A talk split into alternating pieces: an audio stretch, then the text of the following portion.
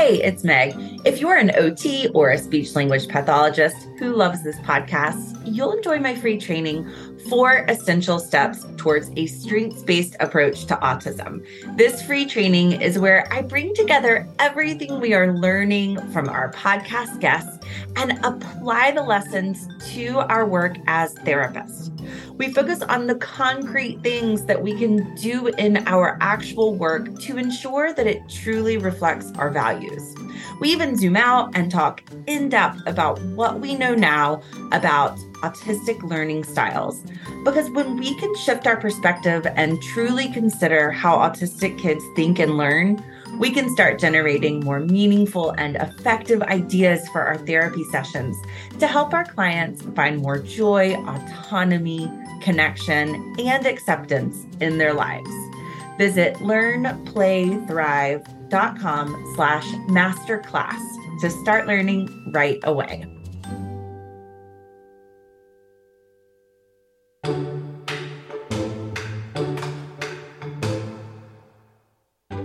Welcome to the Two Sides of the Spectrum podcast, a place where we explore research, amplify autistic voices, and change the way we think about autism in life and in our professional therapy practices. I'm Meg Proctor from LearnPlayThrive.com. Before we get started, a quick note on language. On this podcast, you'll hear me and many of my guests use identity affirming language. That means we say autistic person rather than person with autism. What we're hearing from the majority of autistic adults is that autism is a part of their identity that they don't need to be separated from. Autism is not a disease, it's a different way of thinking and learning. Join me in embracing the word autistic to help reduce the stigma. Welcome to episode 65 with Dr. T.C. Waisman. I just nodded and grinned straight through this interview, and I think you will too. My conversation with Dr. Waisman goes into what has historically happened with research around autistic people and what changes we're starting to see. Dr. Waisman also helps us break down what we, as therapists on the ground, should be looking for when we turn to the research to guide our work. And she guides us on what steps we can take towards truly changing systems. Dr. T.C. Waisman is an Indigenous Pacifica, South Asian, and Asian non binary person who was late diagnosed as autistic at 48 years old in 2017. Since her diagnosis, TC co founded Autistic Researchers Committee and the International Society for Autism Research, developed the Autism Training Academy, offering online training about autism and neurodivergence, and became a founding editorial board member of the scientific journal Autism in Adulthood. Additionally, Dr. Waisman was an inaugural member of the Autistic Researchers Review Board for the Autism Intervention Network on Physical Health, where she was tasked with reviewing grant applications to ensure research conducted through AIRP ultimately aims to improve the health and well being of autistic people as defined by autistic people. Most recently, TC was the primary author leading 14 international researchers on a study focused on autism and universal design training for faculty. TC is based in Vancouver, Canada, where she continues to speak, write, and guest lecture at the crossroads of autism, disability rights, intersectionality, universal design, and equity in education and in the workplace. Here's the interview with Dr. TC Waisman.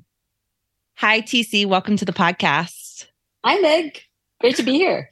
Yeah, I'm excited to have this conversation with you. And I'm really interested in your story. I want to start there with your story and how you became a researcher. I looked at your yeah. website and you title your About Me section an unlikely story. I'm wondering if you could share with us your unlikely story of becoming a researcher and how this intersected with discovering that you were autistic. Well, it's an interesting story, and I didn't know how to title it, so I titled it that because I think it's probably the most accurate way I can say it. So, the story of how I became an autism researcher, keynote speaker, and leadership coach is kind of an unusual one. I was one of those kids who uh, went to four or five high schools. I was seen as a student who was unworthy of time and care. So you can imagine I wasn't very inspired to focus on my academics with those labels. And so I really had difficulty in high school and I experienced a lot of trauma there. And what I didn't know then, which I know now, of course, is that I was autistic. So, as an autistic Black teen in the uh, 80s and 70s and 80s, you know, I fell through the healthcare, educational community, and family systems cracks. And when I look back at my young self now, of course, I have such empathy for that little Black teen, and my heart breaks for my little self and for the many others who fall through that sort of diagnostic crack, if you will. But the one gift that those experiences gave me was the ability to hyper focus on patterns of leadership specifically in the high school environment. So, using my autistic sensibilities, I began to see patterns in formal and informal leadership structures. And then those pattern recognition skills began to serve me in the work that I do and still do, do actually today. You know, I became a leadership coach in 1998. I completed my master's degree in leadership and training. And then I eventually found out I was autistic just in 2017 at 48 years old. And then I went back and attained my doctoral degree in leadership policy and governance. So really it's kind of an unusual, snaky way of, you know, going through your journey. But voila, here I am. And I'm sure this is just one story amongst so many in the autism community. I love how you describe being able to hyper focus on patterns of leadership. You know, often in the medical model, we pathologize hyper focus and we pathologize kids having strong interests or passions. And that's such a good example of how, as Dr. Christy Patton said in one of the very first episodes of the podcast, we build our lives on our strengths. And that's exactly yes. what you're describing that you did. Absolutely. And hyper focus in my perspective, in my view, and in the you know anecdotally with the autistic people that I work for work with, who are also researchers and activists, this is what got us here. This is why we do the things that we do. This is why we're doctors. This is why we're lawyers.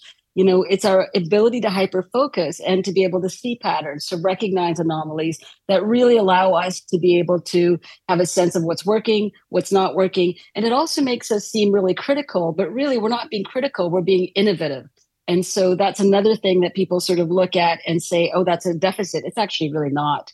I really like that reframing of critical to innovative. Yeah.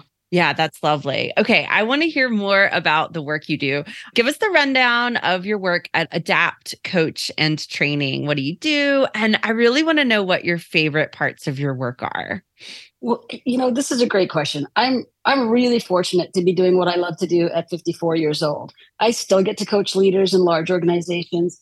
I now speak and train and research at the crossroads of autism, neurodivergence, intersectionality, disability justice, UD, universal design, higher education, and workplace inclusivity. And I have so many favorite parts of my work. So, you know, I'm trying to sort of hone it down. I really, one of the things is I love working with other autistics on special projects. For example, I, I worked with a group of autistic researchers and advocates in the Autistic Researchers Review Board, where we reviewed grant applications to ensure that autistic voices are included in autism research and to ensure that the aim of the research is to improve the health and well-being of autistic individuals as defined by us.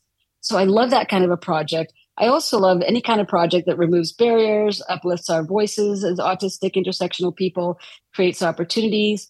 So I'm currently working on a one-year project with a place called Norquest College and Autism Cantech. And we've been asked to create a framework for a cross-platform game engine to ensure accessibility for autistics and neurodivergence. So by removing intended and unintended barriers, you know, in, in terms of their gaming training and their game sites on their websites and learner portals and educator portals, we're actually making sure that the, their products are not only neurodivergent enabled, we're making it accessible for as many users as possible. So this makes me so happy. This is so cool. We've talked about this before on the podcast the idea of universal design for all neurotypes being better for everyone in, in the same way that i think the example the the typical example used here right is moms with strollers or parents mm-hmm. with strollers using curb cuts that wheelchair users fought so hard for having accessibility options is so beneficial. And it's really exciting to see this applied to folks of different neurotypes. I love that. I'm really, really very interested and excited in what you said about research around autistic folks because a lot of therapists who listen to this podcast are really fighting against models of quote unquote best practice that center research, evidence based practice, but it's evidence that doesn't hold autistic well being as an important outcome. Mm-hmm. And then we get asked questions like, uh, what's the evidence for using a more affirming model?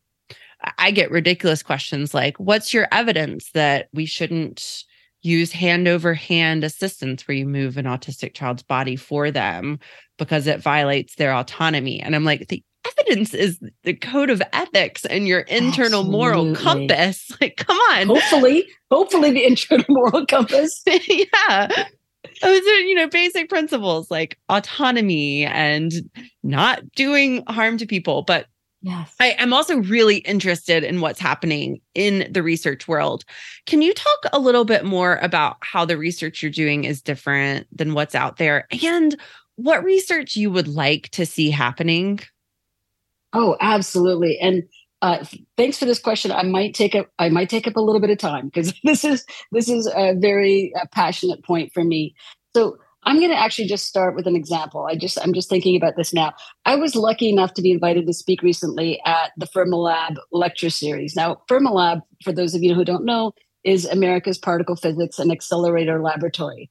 Now, the last time I checked, I have no background in particle physics.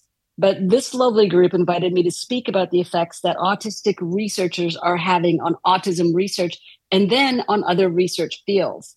So, this is amazing. In short, there is a revolution taking place in research right now, and autistic researchers are at the head of that. We're conducting research from within our community. There's more and more of us graduating, more and more of us going into autism research and hyper focusing on our own needs. And so we are no longer accepting that research about our culture, or any culture for that matter, should be carried out from a so called objective perspective from outside of the culture. We know that there's no such thing as objectivity, and that notion of objectivity is both archaic and, to, in my mind, it's very harmful. It privileges the researcher's worldview and it infantilizes and monoliths the perspectives from within the culture. And what I mean by monolith is that you know, in autism research in particular, it means showcasing only one perspective, male, white, stiff, you know, and to the exclusion of all others, black, you know, uh, indigenous, LGBTQ. It, you know, so when when we're talking about that kind of objectivity in research, I think it's complete nonsense, if I can be frank. Also, we maintain those of us who are autistic researchers. Most of us maintain that autism research should aim to support and improve our health and well-being across our lifespan but as we define it. So, you know, research is having a revolutionary moment, and we're having that moment in the evidence based models we use.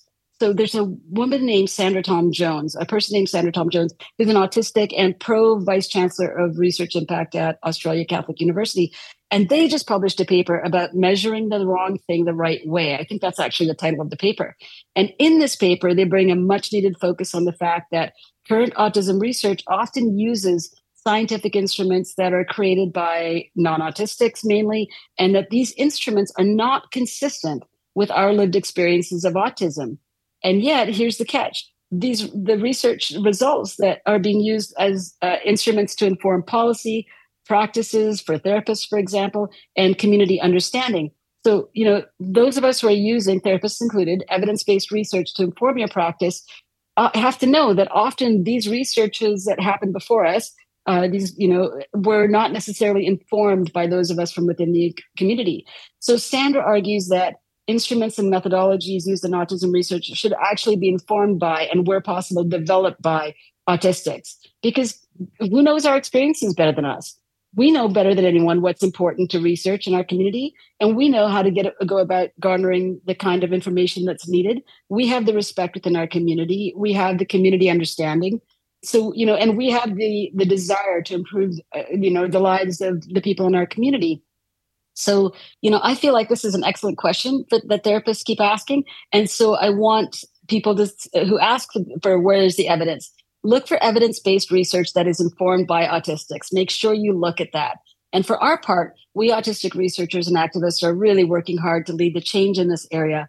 And you know so i hope that you'll keep checking back. You'll keep reading. You'll keep asking the questions where are the autistic voices here i'm just nodding i'm, I'm just nodding so much as you talk thinking about my training being trained by non-autistics about how to support mm. autistic people with a you know a token phenomenology class i think you know maybe one autistic person right this token yeah, inclusion exactly. of autistic voices but not guided by that. We're guided by, as you said, things that were not developed by autistic people. And you said research should aim to improve our health and well being as we define it. Absolutely. Which really takes us back to the double empathy problem, right? Like, yes. How arrogant would it be for neurotypicals to say, because of my training because of my degree, whatever it is,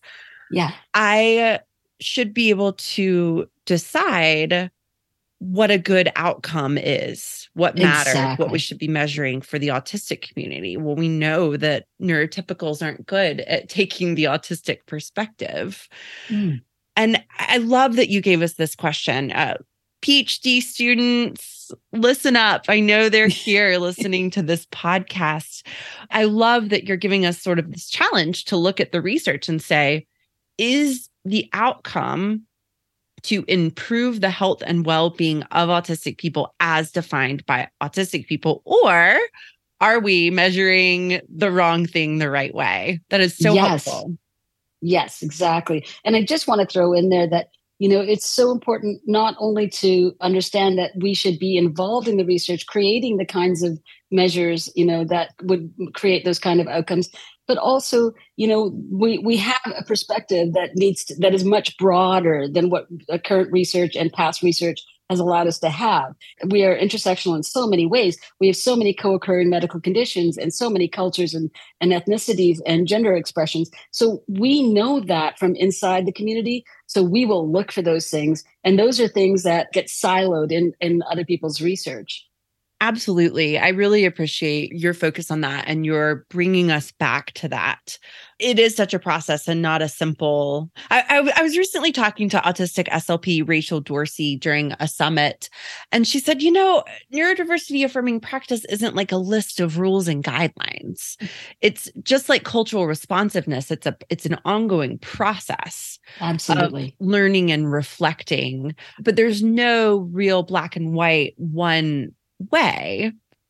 That's right. Yeah. Yeah. Okay. I want to circle back to this idea of what it means to be doing well. In your work, you use the word thriving a lot. And there's something about that that speaks to a paradigm shift, especially for populations that have been prevented from thriving historically and in the present because of all of the systems of power, and oppression, white supremacy, all of these things. Can you mm-hmm. share why you use the word thriving and what that can look like for autistic folks? Sure. You know, I'm going to be very honest and blunt, as I always am. I talk about thriving because I'm quite done with the word awareness. Autism Awareness Day, week, month. We've moved past awareness. We're here. We're one in 44, you know, being autistic, even more of us who are neurodivergent. So I feel like it's time to look at ways that we can thrive. What are the outcomes we can have in research? You know, w- uh, what kinds of things can we do to so that we can remove barriers and thrive in our environments, in the systems that we negotiate every day, such as healthcare and education, and in our family system. So for me, I really believe that it's time to have the discussion about thriving in our individual lives as autistics and intersectional autistics at that. I love that. Yeah, we're we're over awareness here too. Yeah. And autistic thriving. Yes. I, I've had a number of people on the podcast say that we don't know what an untraumatized autistic person looks like. Oh, yet. yeah, I don't. Yeah, that's a very good point. I don't know. I haven't, uh, you know, I had maybe some maybe i've ex- met somebody but uh, you know but i didn't ex- know that about them but my personal experiences have been about trauma and the people that i've worked with especially other autistic researchers, you know, we've come to where we've come to because we've lived through trauma, not because we had gentle upbringings. So, yeah, I think thriving is important. Thriving is important. And even if we don't know what that looks like, it's the path that we want to be creating. And I think this really speaks to the the core values of folks who listen to this podcast, a, a, lot of whom are OTs and SLPs, but I don't think very many of us became therapists without really wanting to help people thrive. I think yeah. that's our real goal. I think that's the thing most of us care about. We get sidetracked with wanting to prove our own competency, with wanting to make sure things are billable to insurance, mm, with mm, yeah, not really knowing what to do, with poor training. We get sidetracked. Yeah. But it's so nice to come back to this really deeply meaningful goal of I want to help people thrive, whatever that looks like for them. Yeah. And to be fair, we all get sidetracked. We all, you know, we get down in the in the sort of weeds and rushes. In research i can be you know really looking at statistics rather than looking at people. So you know when we're talking about ots and therapists and, and slps you know we're, we're in the same boat. We're what we do matters. And so it's it's the bigger picture. We're having the same vision and how we get there even if it's going through the weeds sometimes staying in the weeds for a while we'll get there. But as long as we're being each other's allies and really working towards better outcomes for autistic people. I love that. We have our our cameras off in this interview, and I just want to tell you, TC, I'm just grinning at you as you're saying these things. I love this. Um, I was looking through some of your work, and you've shared so many concrete ways to make places like post secondary campuses more inclusive. Can you share some of those ideas with us and also talk about what you found to be the biggest obstacles or barriers despite having such a clear path laid out? Yeah, that's okay. That's great. I'm going to try and make a few points and not too many. You know, in- inclusivity to me, whether it's in the workplace or in the university, it's most successful when it happens everywhere at once. So decision makers need to be educated about the importance of inclusivity, not just on paper, but I want decision makers to hear the stories from autistics from their own mouths on campuses and in the workplace. That also we need to be at the decision making table. Every decision making table needs to reflect the population that they serve. Our voices need to be there right from the beginning of any decision that needs to be made that will affect us. Faculty members, administrators, staff also need to be trained about autism and neurodivergence you know they need to know what an app being an ally looks like within their own bespoke organization and how teams are much stronger with differences. So they need to be educated about that or re-educated about that. Also any kind of discussion campaigns trainings need to be ongoing on campuses and within organizations because long lasting impact really happens when uh, when we have ongoing campaigns, when we have ongoing information, when the conversation continues. That's where real change happens. That's where attitudes and biases and prejudices see the light of day and and are able to come out, and people get to talk about the you know how they weren't exposed to people who are ND and what they can learn and how we can work together. Another one is grassroots call for changes in the workplace. When people, and we talked about this a little bit earlier, you know, we're we're not necessarily complaining when we're saying, "Listen, here's an oddity. Here's something that I'm seeing that we need to fix on a campus or again in, in a work environment." We know what barriers there are for our success, and we're trying to dismantle that. So we're trying to help create a better environment for all people and trying to create strength for the team. It just, we need people to be open minded and see this not as a deficit, but as a positive. And in that way, you know, I really want to say probably my last point here is that accessibility is really about innovation. And you talked about the curb cut how you know we use the stroller to go down the curb cut. Well we know research has been done about curb cuts. Curb cuts were created for the disability community, for those in wheelchairs and those walking with canes and um, with crutches. But we know through research now that the majority of users are not people who are physically disabled. They're people on bicycles, rolly bags, strollers, using delivery dollies, unicycles, and even people who walk prefer a gentle slope. So when we use, uh, when we create things like curb cuts, when we create things in campuses, on campuses, in educational profiles, in classrooms, in organizations, when we design for autistics, we're really designing for everybody and everybody gets access in the way that they need to without needing to have to say, I need an accommodation. I have, I, you know, I'm going to go get a diagnosis. None of that is important. What we need to do is to be fair and equitable to everybody. That's such a good point. I, am trying to think of a accommodation that doesn't sound wonderful to me. You know, just selfishly sitting here, I'm like, participate through Zoom chat. Yes, yes. please. Turn exactly. off the fluorescent lights. Yeah. Low fragrance. I'm in. I mean, it all sounds great it's really hard to challenge the mo- the old model. You know, it's really hard to challenge the model of inaccessibility and say, but you know what, inaccessibility is great because of these reasons. I mean, it's it's inaccessible. yeah, was, I am a defender of inaccessible work environments. I think just two of us out of 40 of us should be able to succeed in this in this environment. That doesn't work, you know?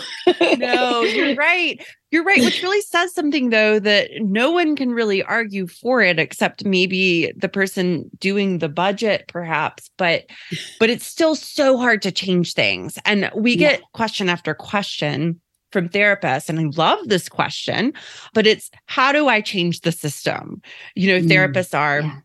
learning about neurodiversity affirming models of practice, but working in settings that are steeped in behaviorism and old ideas and they don't just want to do things differently with their clients. Sometimes they even can't because of the rules of the place yeah. that they're working in. And they want to know, they're like, Meg, what do I do to change everything around me? Do you have any advice to these folks on the ground who want to try and make change beyond their work in their workplaces and in their communities?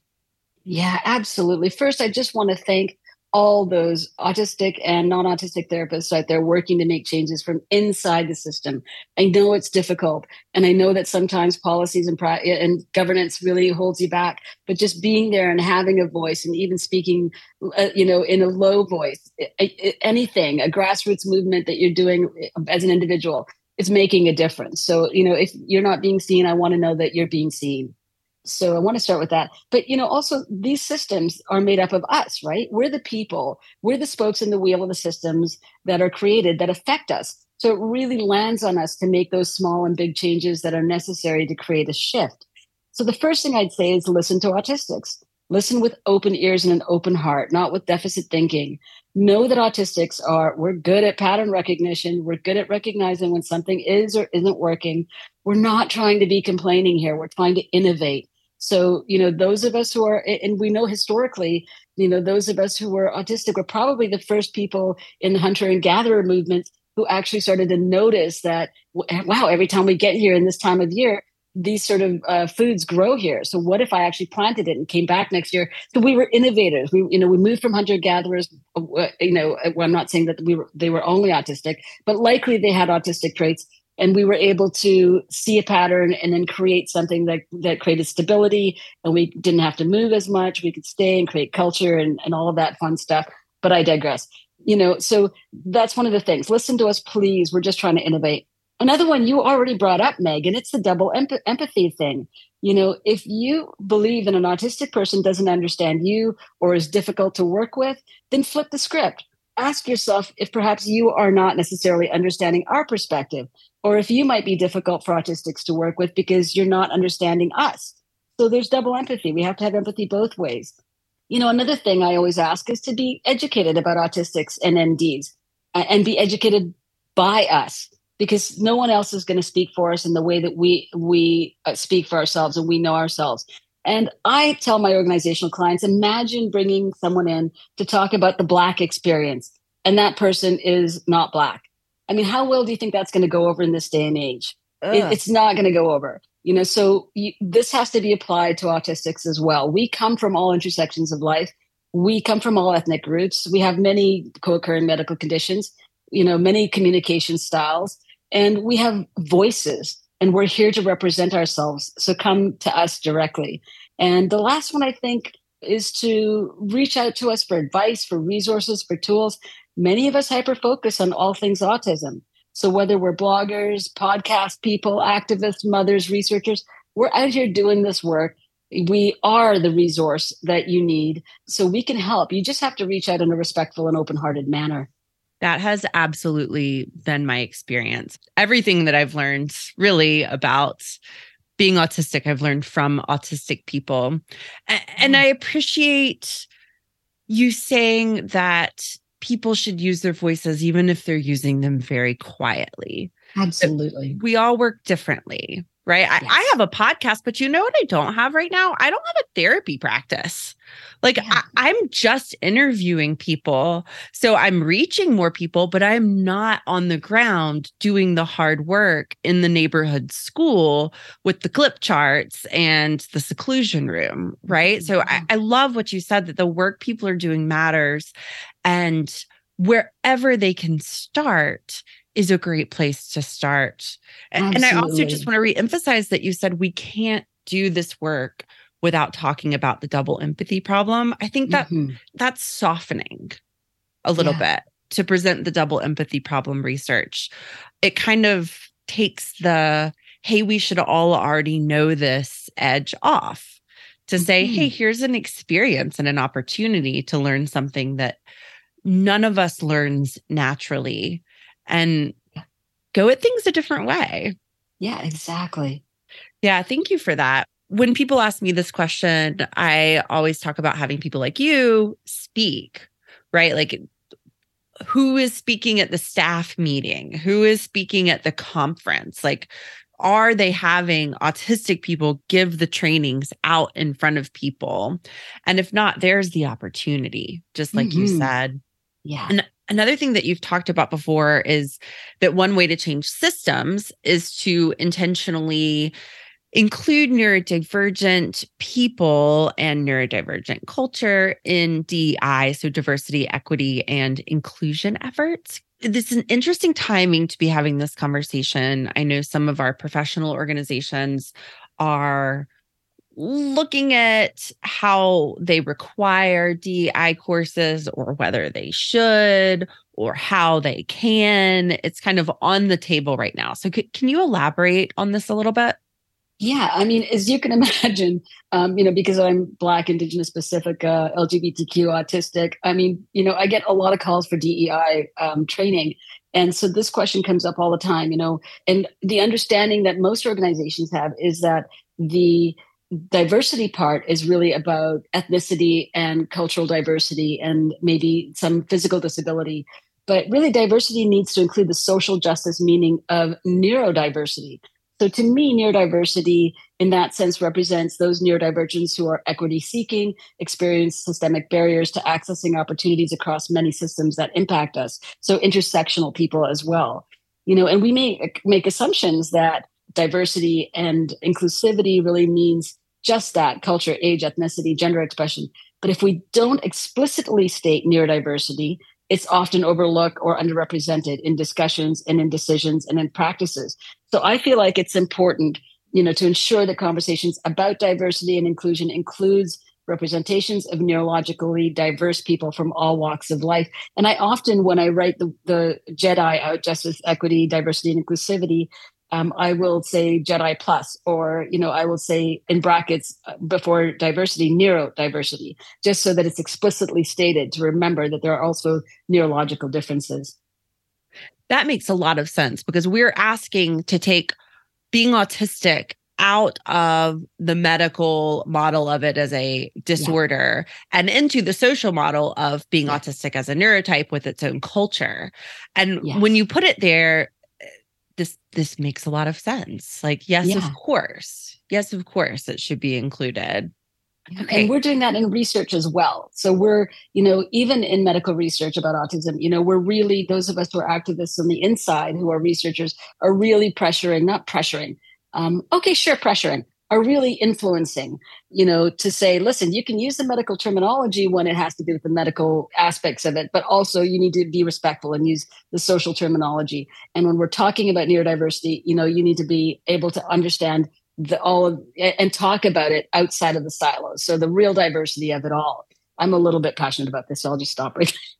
I love it. It's it's really exciting to hear you talk about the changes that folks are pushing for in research because often people will point to the research as the reason the chains aren't the changes aren't happening on the ground. So mm. I love this. People are coming from all directions. Let, let let's yeah. let's do this. Let's get the yeah. The tidal wave going. Is there anything else that you'd like our listeners to gain from this conversation or any key points you want to bring us back to? Yeah. And I just want to start with what the point that you just made, actually, you know, about this sort of tidal wave and the revolution that's happening.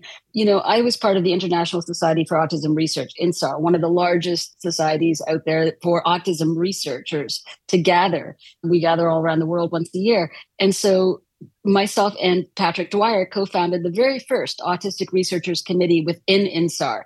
And so we are the Autistic Researchers Committee who are researching autism who are influencing you know other people we're, within that large organization. So we're there and research is changing. And so i really encourage people to to read autism and adulthood journal to read other to read articles written by autistic researchers. We're making strides every single day we're publishing uh, and and so really you know expand your horizons there also continue to center our intersectional autistic voices and advocate for us to be part of the decision making process, especially with decisions that affect us. Learn about double empathy, read about that. That's Damian Milton's work. Also, in discussions about neurodiversity, don't forget that the of the voices of those who have been minoritized and who are equity seeking don't sort of look at it in a silo and look for research done by us for us and reach out to our community for evidence-based models and best practices that come from within our community that is so exciting. I will link to some of those resources in the show notes at learnplaythrive.com slash podcast. And I think most most listeners have heard us talk about the double empathy problem over and over. But if folks want to go deeper, Dr. Damian Milton, who conceptualized this, was the guest on episode two of the podcast, I think, one of the very first episodes. So folks can go back and listen to that interview with him as well and go awesome. even deeper into that topic. Yeah. So tell me, TC, what are you working on now and where can we find you online? Well, I'm, I'm very excited because I'm currently preparing several keynote speeches for organizations, you know, across North America and around the world on autism and intersectionality, supporting autistic learners, and of course, diversity in the organizational setting. And by diversity, I mean neurodiversity and I'm guest lecturing as a graduate psychology uh, for a graduate psychology class as well. And I'm currently writing a commencement speech for the 2023 graduating cohorts at three colleges across three provinces in Canada. So I'm super excited. Um, you know, the work is really unique and bespoke each time, which is perfect for my kind of corner of the autism constellation. Um, I'm doing very exciting things and open to exciting things as well. And you can find me at, uh, I've got two websites uh, that I work at it. One is www.autismtraining.academy and one is www.adaptcoach.com. And both have tons of resources, free courses, uh, you know, 20 minute interactive introductions to autism, lots and lots of stuff uh, on there as well. Thank you so much for your time today and for all of the work that you're doing. Thank you so much, Meg, for having us. And th- thank you, or us, I mean, me.